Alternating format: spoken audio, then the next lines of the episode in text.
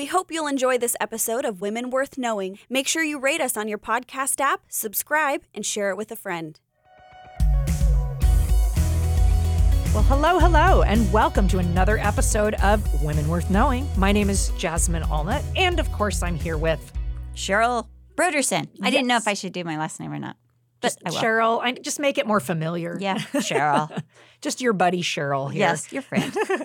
and we're in the middle of the fascinating story of Catherine Parr, as you may remember from our previous episode. So, Cheryl, like, let's pick up again where Catherine is at now at this stage of her life. Again, we're in Tudor England right now. And we're in London, actually, and Yes. she's twice widowed. Yes. Twice widowed, but she's only in her early 30s. Gosh, And- crazy. She is beautiful. And now, something very interesting. At this point, so at this point, Henry has had uh, five wives at this point. So Henry He went pretty had, quick. right, Catherine of Aragon, who he divorced. Yep. Then he had Anne Boleyn, who he beheaded. Yes. Now, Anne Boleyn gave birth, so Catherine of Aragon gave birth to Mary Tudor. Mhm. Anne Boleyn gave birth to Elizabeth, who would become Elizabeth I, the Queen Mm-hmm. of England. And then his next wife, Jane Seymour, uh, died right after she gave birth to Edward, Mm-hmm. his son Edward. So then Cromwell, who had been a favorite of Henry, had arranged a marriage for Henry with uh, a German princess named Anne of Cleves. Mm-hmm. Well, when Henry saw Anne of Cleves, Thomas Cromwell fell out of favor. so I guess uh, Henry said she drank too much and she smelled bad. Yikes. You know, so that marriage, he I think had it annulled. Yeah, they had it annulled. That's true. And remember, I love your story about how they would just meet together and play cards And smoke. and smoke, which is so funny. She's just Yes. one of the guys, I guess. they I became very good friends. He gave her the the palace in Richmond. Oh wow, which is nice. Well, wow. now it's in ruins, but Well, it yeah, but I mean that was supposed to be really nice, nice. Yeah, It's where Elizabeth later, Queen Elizabeth I, later decided to, you know, headquarter or live uh, the Mm, majority yeah. of her life. how about that? So at this point, Is he with um, Catherine Howard now, the now fifth wife? Catherine Howard. Now Catherine Howard, and that's, this is interesting too. Do you realize Henry will have three wives named Catherine? Oh, Catherine Howard was only seventeen Oh boy, when, and he's in his now. fifties, Yeah, and he has ulcers up and down his legs. gout. and- ugh. Well, they think maybe he had diabetes, Oh, but nobody, you know, that was why he had these ulcers. yeah, um, who would know though back then? hmm And so he was getting very, very cantankerous, but he was really proud of his 17 year old uh, bride. Hmm. And he decided to take her all over the country, just showing her off that he had gotten this young, beautiful, voluptuous Oh, woman to fall in love with him. But he was not aware of her notorious reputation Hmm. that before she had married Henry, she had not been pure at all. Now, why, why Henry expected that of his wives when he was not faithful to even one of his wives, Yeah, I don't know. Just the mentality it- back then. It, could not be with a, yeah. a queen. So he had lavished her with jewels. And so the first thing he did was uh, take back the jewels when he found out about her past. Hmm. But he also found out about her present. I mean, this is a 17 year old girl. She is not being faithful. Yeah, she was really naughty. Yes, she was. She was bad. So she ended up being taken to the Tower of London and beheaded. It. So Henry now has two other prospects for the Queen, and he's showing interest. In fact, he was he was interested in them before Catherine Howard uh, drew his attention away by her youth and her beauty and her, her vivaciousness. So it looks like he's going to choose one of, of these. Now, religiously, the country of England is in a state of confusion. I think we talked about Mhm, this mhm. before. Catholics were out, kind of. Protestants were out, sort of. And even Anglicans were not safe as Henry kept redefining what the beliefs and standards of the Church of England was to be. Right. So nobody is secure. Nobody's safe right now. Henry's not like some spiritual figurehead who's looking at the scriptures. He's just Not even. doing his own thing. That's right. And Thomas Cromwell, who had been the king's spiritual advisor and who had worked hard to um, try to get the annulment for Henry from his first marriage to Catherine of Aragon, um, had been in and out of favor Remember, I told you about Anne of Cleves Yep, that kind of got him out. thing. However, before he fell out of favor, he had succeed, succeeded in getting a copy of Miles Coverdale's Bible, which is Wow. closely related to Tyndale's Bible, in every church in England. That's Now, huge. It's huge. And what's fascinating about that is when Tyndale was dying at the stake, you know, he had translated the whole Bible Mm. into English. He cried out, Lord, open the eyes of the King of England. Mm. And you think just within 10 years of his death, there is a Bible which is almost word for word. Wow. Miles Coverdale was a student of Tyndale. So There neat. is this Bible in every single church in England required. Now, there is this man named Gardner. I told you a little bit about him. And he is so upset about the Bible uh, being available to the common people, that it would be in every church so that a common person could even, you know, see it or read the scripture. So he had been a Catholic bishop, I assume. Um, he hadn't been a Catholic or a bishop. He had Oh. been just a uh, advisor more to the Oh, king interesting. Okay. um, but took this upon himself really. And again, the country was really confused at this time about what religious affiliation was safe. And some people were only um, searching for the safest option, like Yeah. what's safe, you I know? might get beheaded. yes. Will the will the Catholic rebels get me if I go Anglican? Will the king hang me for treason if I remain Catholic? Mm-hmm. Yep. And if I get Protestant, everybody hates me. You know, so this was kind of the the atmosphere. But it was in this um, atmosphere that Catherine happened to be uh, at the court of Mary Tudor. So she and Mary Tudor were friends, even from childhood, because remember, Catherine Aragon and Catherine Parr's mother were very close. Right. So she was friends with Mary Tudor. So she began to um, be in Mary Tudor's court. And Henry happened to be visiting the court of Mary, and he saw Catherine of Aragon. He- oh, Catherine Parr. Uh, Catherine Parr, sorry. He saw Catherine Parr. Thank you.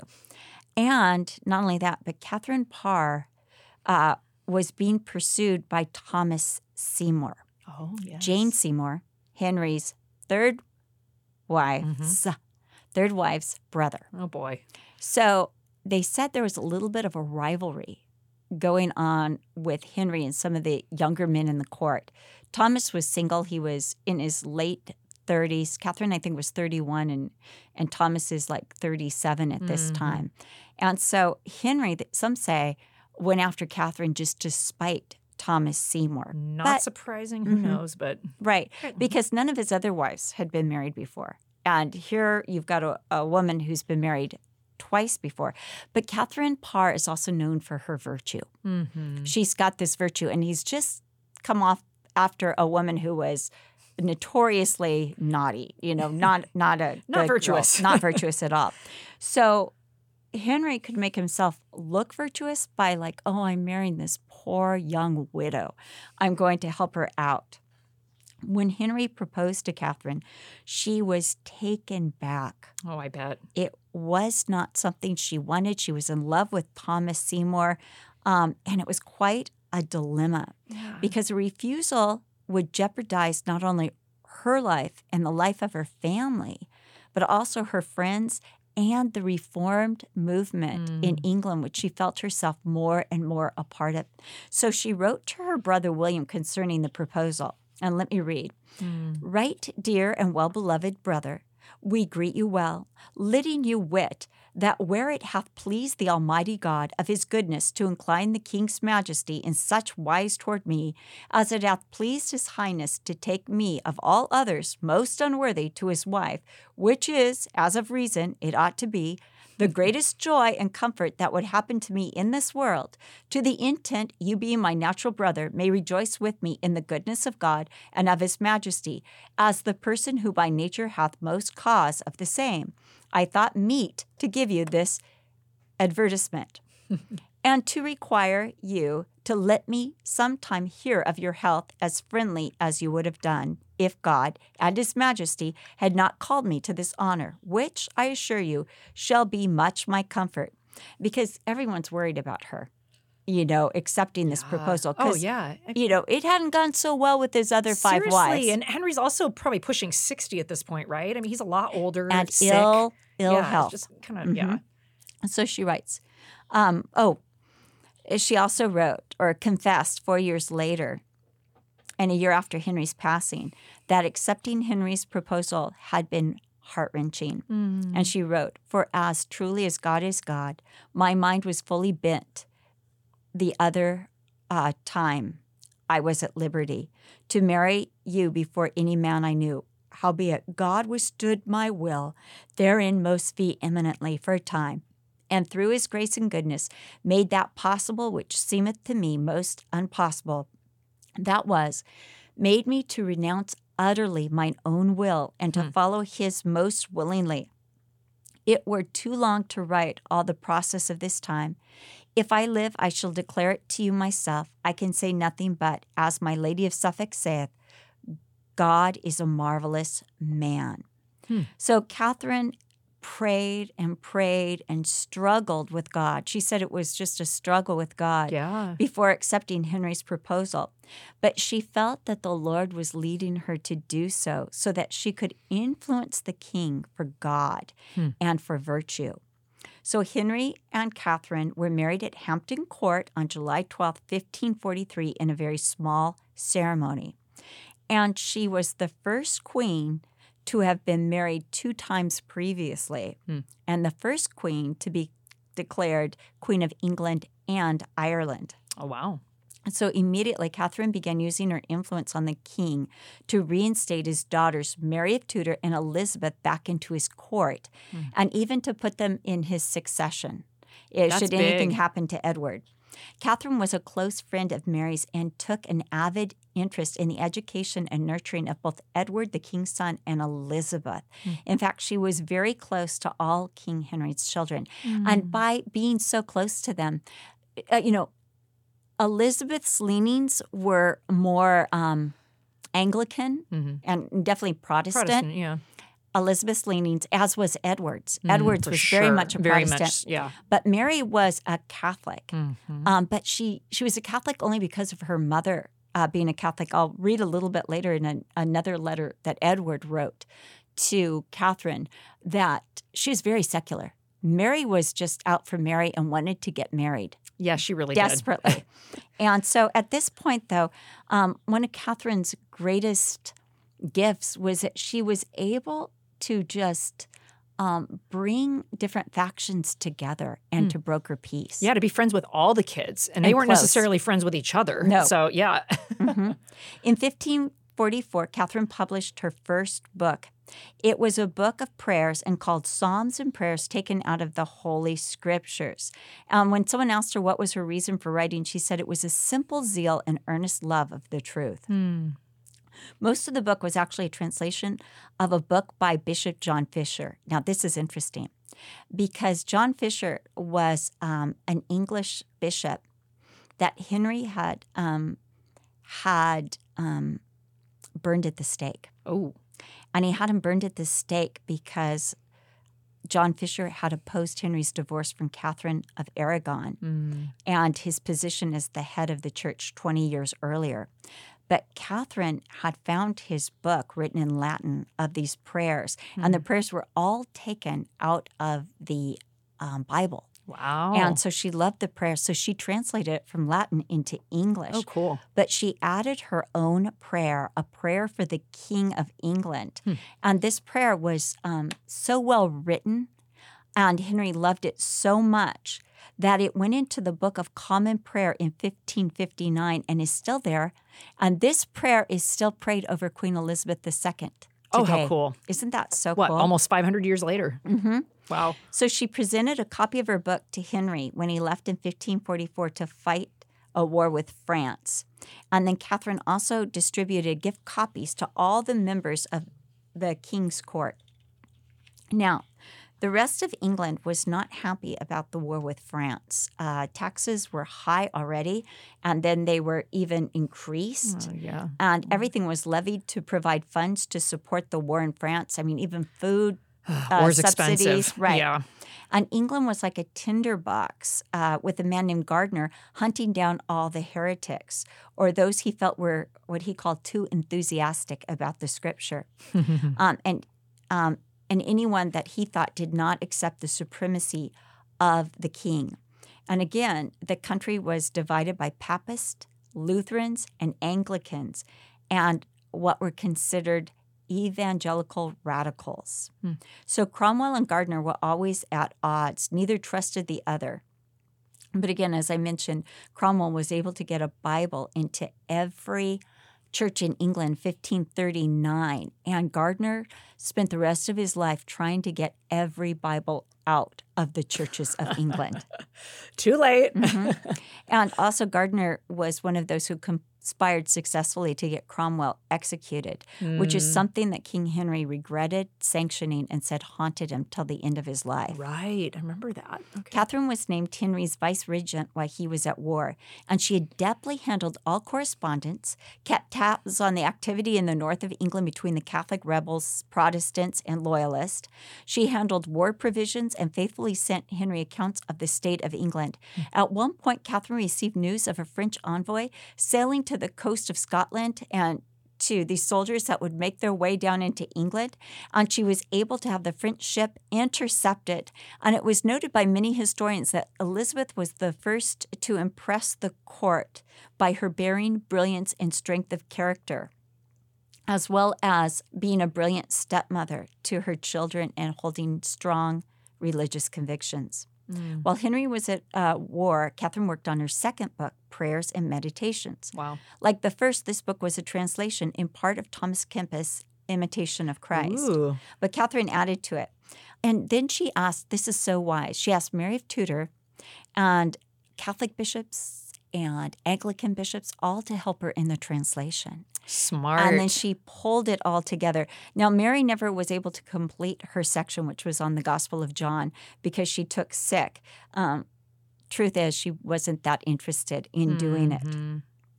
After it was finished, Elizabeth translated the work into Latin, Italian, and French, and um, made an embroidery embroidered cover to give it to her father for Christmas. And a digitized copy is still available of this very volume that Elizabeth gave Henry Wow. at the British Library today. Ooh. There are pictures of it. I don't think you can touch it; it's in a different Oh, place. Oh, yeah, I'm but sure. you can I'm see sure. it. I mean, it's still Oh, there. That's so neat. So, this book was an attempt to help those who are reading the Bible in order to help them understand the Bible. Because the assertion had been made by the Catholic bishops that the Bible was too holy and too dangerous a book, too divine, to put in the hands of commoners, and the commoner might profane the Bible by misinterpretation of key text. Oh man. So yeah. this book not only highlighted the suffering of Christ, but sought to present the overall doctrines of the Bible and help people to understand the key passages. No, I love that because that's that's actually something that was very commonly believed. Um, was that I, one one bishop said it's uh, if you give the gospel to the commoners or the Bible to the commoners, it's like pearls before swine. That's exactly It's it. like, Yes. Ooh, yuck. Yes. That's how they viewed common Mhm. people. So Elizabeth also translated, and this one you'll like, uh, Margaret Navarre's book, Yeah. Mirror of the Sinful Soul, into Ooh. English and gave Henry um, a copy of her translation as a gift. Mm. Uh, Henry and Catherine. So Elizabeth, the daughter. oh, Elizabeth did it. Oh, Mhm. wow. Sorry, I think I said Catherine. No. It was Elizabeth, Henry's daughter. Yeah. So she's falling under the influence of Catherine Parr. And some say this is why Elizabeth took such a centrist uh, place. She watched Catherine and she learned from Catherine's skill when Catherine handled was the vice regent. She Mhm. learned from Catherine's skill and her diplomacy Yes. how to be diplomatic. And she would always credit Catherine Parr Mm. with um, her skill as a queen. How neat. hmm Catherine's virtue and faithfulness to King Henry won her the popularity of the public sympathies. The queen continued to bring more and more evangelicals in Henry's court. The more popular she got, the more she she did. But this roused the suspicions and anger of Gardner. Oh, in yeah. fact, one of her closest friends, who was an outright Protestant, who was in the court, I can't remember her name. She was a lady. Uh, you know, Like a a lady in waiting. Yeah, Oh, okay. uh, but she she had a, a little dog that she named Gardner. So um, Catherine was popular with Henry too, having reunited him with his daughters and giving him the family he never had. Mm. Gardner tried again and again to bring charges against Catherine for heresy. Um, later, when we do Anne, um, Anne Askew, Hmm. you'll see that he tried to associate the two with him because Anne was uh, burned at the stake. and he Oh, tried to implicate Catherine as a friend, but they did have mutual friends. Hmm. And Catherine had to be so careful. And one of the issues that Gardner would bring up was what do you believe about communion? Is it really the body of Christ? Such and if you didn't believe it was really the body of Christ, it was heresy and it was grounds for uh, being burned at the stake Oh, yeah. and arrest. So Catherine never came down on that issue. She was more interested in talking about salvation by grace Hmm. and about the importance of the Holy Scriptures. So, after returning from the war without a substantial victory, Henry was in a bad mood Oh dear. and he was just grumpy. Plus, he was in quite a bit of pain from the ulcerations on his legs. Catherine sought to exude her influence on Henry to think about spiritual matters. Gardiner seized on this and accused her of arguing with the king and even convinced the king that Catherine was rebellious and picking fights with him when she talked about religious things. Hmm. Henry listened in part to Gardiner because he had his eye and was having a relationship with another woman, the Duchess course of, Suffolk. was. Suffolk. Oh my mm-hmm. gosh. So an arrest warrant was written up against Catherine. And when she heard about the warrant, she went straight to Henry's quarters and apologized. I mean, she was diplomatic, right? Smart. Yeah. And she told the king the only reason that she talked straightly to him about religious matters was because one, she was concerned for his soul, and two, she wanted to take his attention off his painful sores with lively conversation. Oh wow. Henry was appeased, and uh, the next day, a guard came with a warrant um, against Catherine, but saw her walking arm in arm with the king, and found out then that it had been rescinded. Oh, I love it. Isn't there like a line where he says like, "Come, Kate, we are friends again," or something Yes. like that? Yes, Yeah. yes. Oh wow. So Henry, realizing that he was dying, because finally, Oh, okay. you know, he became so ill and was uh, had to be taken to his bed, made provision for Catherine. He provided her with a stipend of seven thousand pounds a year, quite a uh, quite a bit more than uh, the thirty pounds she got from Latimer. yeah, I'll say. he also insisted that she be considered. Um, the Queen Dowager after his death, and always um, receive the honors of being a queen. Is dowager like widow, or I think something like yeah. Mhm. Okay. But yeah. it, it, it just means that it's like you're still a queen. Sure. You keep the title queen. okay. Henry died January 28th of uh, 1547. Mhm. Now, the whole time that Catherine was queen, she had carried on a correspondence with Edward, the king's son. And she insisted that he write her in Latin only Hmm. because she felt he needed to improve his language skills. Wow. But in one of the letters that Edward wrote to Catherine, he cautioned her about his stepsister Mary. Hmm. And this is what he wrote The only real love is the love of God. Preserve, therefore, I pray you, my dear sister Mary, from all the wiles and enchantments of the evil one, and beseech her to attend no longer the foreign dances and merriments which do not become a Christian princess. Interesting. hmm So Mary Tudor was not at that point inclined to be Bloody Mary. That's the influence she felt under when she married the the Spanish, uh, Oh, Philip. Yeah. mhm, Yeah. Who was strongly Catholic. who was strongly Catholic and you know wanted to bring England back to the church, delivered it to the Pope. Mhm. So after Edward the sixth coronation, Catherine retired from the royal court. She moved um, her home to the old manor in Chelsea, where she finished her last book, Lamentations of a Sinner. Hmm. This book was partially autobiographical, um, and it did rely quite a bit on Margaret Navarre's Mirror of the Sinful Soul. I was going to say it sounds like a similar theme. there really was. There's a lot of um, overlap. Mm. But they said that Catherine's book was more personal and more original, um, this one, than her two former books. And the book begins with this personal confession.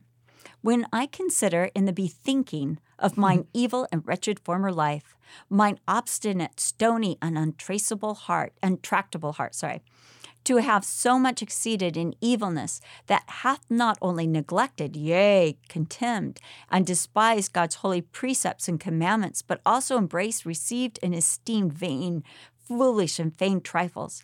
I am partly by the hate I owe to sin, who hath reigned in me, partly by the love I owe to all Christians, whom I am content to edify even with the example of mine own shame, forced and constrained with my heart and words to confess and declare to the world how ingrate, negligent, unkind, and stubborn I have been to God my Creator, and how mm. beneficial, merciful, and gentle He hath always been to me, His creature, being such a miserable and wretched sinner. Wow. In the book, she talks about how she adhered to superstition before she met Christ and had little regard for God's word. She walked, as she says, with the multitude. Some think this was a reference to not standing up and being counted with the many martyrs. Interesting. Mm-hmm.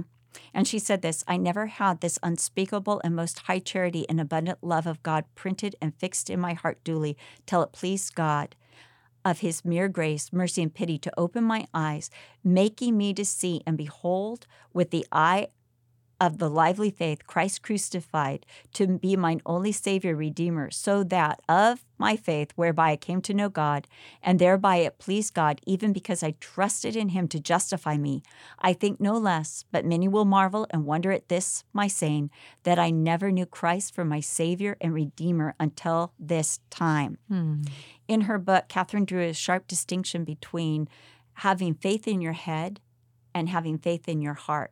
She That's called neat. on readers to look at the fruit and action of someone's life and compare those actions and that fruit to the life of Christ in order to check the sincerity of someone who claimed to know Christ. Wow. Catherine Solid. was still relatively young. She was in her 30s. And Thomas Seymour, King Edward's uncle, was still very much in love with her. Hmm. After she left court, Thomas began to pursue her affections again. Catherine had always wanted to be a mother and have children, so it's easy to see why she was taken up with Thomas. But here's the problem Henry had only been deceased for four months, and Catherine knew that the court would not sanction her marriage to Thomas Seymour. So Catherine and Thomas were married in secret sometime in May.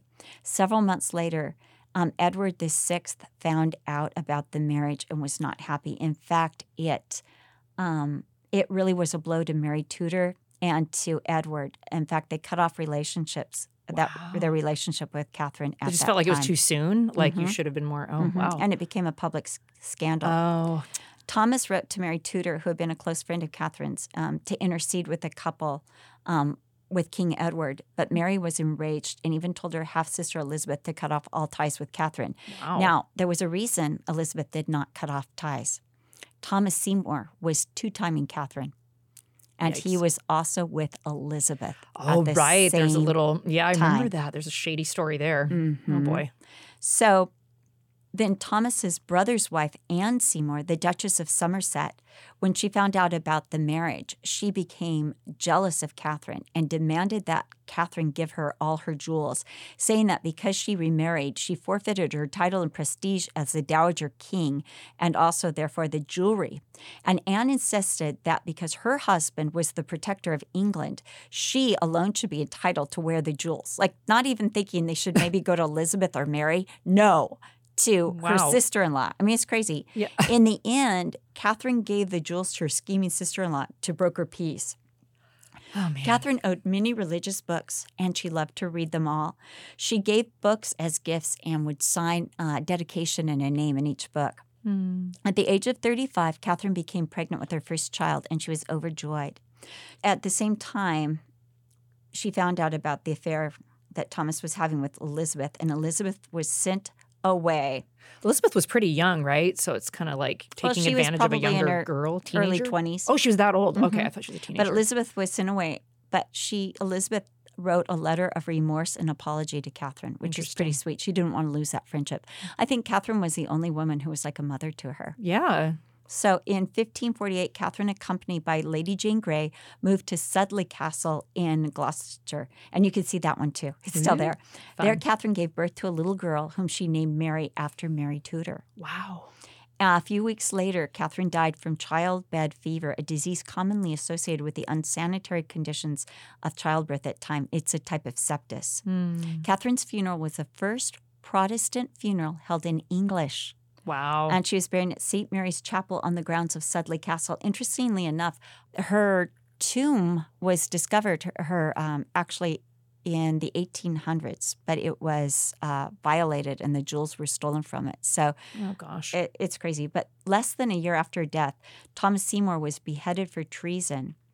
And his daughter Mary was taken to live with the Duchess of Suffolk, who had been a close friend of Catherine's. Catherine's jewels were confiscated and taken to the Tower of London, where they can be seen now as part of the Queen's jewels. And her, all her jewelry was um, seized. Hmm. Um, oh, sorry, all her property was seized. However, by an act of Parliament, Catherine's assets were all restored to her daughter Mary in 1550. Wow. And nobody really knows what became of um, the daughter, Mary, Mary Seymour. Some say she died. Others say that um, she married but wanted to live in obscurity I, because of boy, I would. The whole kidding? thing with her Oh, mother. What a mess. Yeah. Yes, that she married and have five children, but we're not sure. But you know, you can see that Catherine Parr, by choosing the will of the Lord above her own will, really saved um, so many people in England and allowed yeah. the common people to have the Bible. And really exerted a strong influence over Edward and then Elizabeth. So Mary Very Tudor, important. who was also called Bloody Mary, her influence was short-lived. You know, Mm-hmm. she wasn't queen that long, but Elizabeth reigned for what was it? Oh, 40, 50. Until Victoria, she was the longest reigning regent, I Mm-hmm. right. believe. Yeah. So 40 something years. Yeah. So it's amazing. And Elizabeth had a, a, a tolerance, uh, uh, you know, diplomacy. Diplomacy. Yeah. Mm-hmm. Yeah. And so really interesting. So that's why Catherine Parr is a woman. Absolutely. Like an Esther kind of for ti- such a time as this. In fact, she To- was compared a lot to Esther. Oh, interesting. Now, a lot of Christians have compared her to Esther, and a lot of people, even in her time, Hmm. compared her to Esther. So Wonderful. we've got, uh, we've got, I know at least one more Tudor. Oh, yeah. It was interesting. I found a lot of friends, and I was like, do I go with her friends and research these godly women, like even the. Dutch, Duchess of Suffolk, Oh, right. and some of these other godly women that uh, another.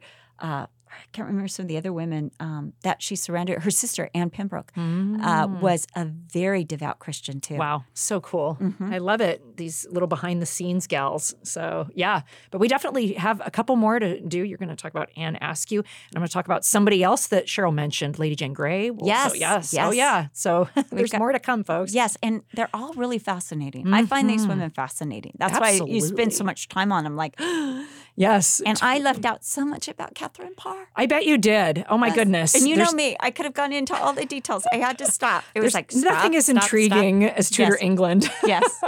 so we want to thank you again for joining us this on this edition of Women Worth Knowing. And again, if you have a story, please write to us because Mm-hmm. we'd love to highlight some of your stories at the beginning of every podcast, or maybe it would even make a full podcast. sure. Sometimes we could probably do that too. Yeah. Yeah. So write us at WWK at cccm.com. That's right.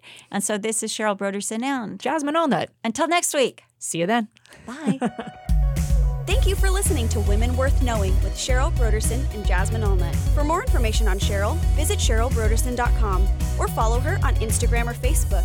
You can also follow Jasmine on Twitter, Instagram, or Facebook. If you think there is a woman worth knowing, we'd love to hear from you.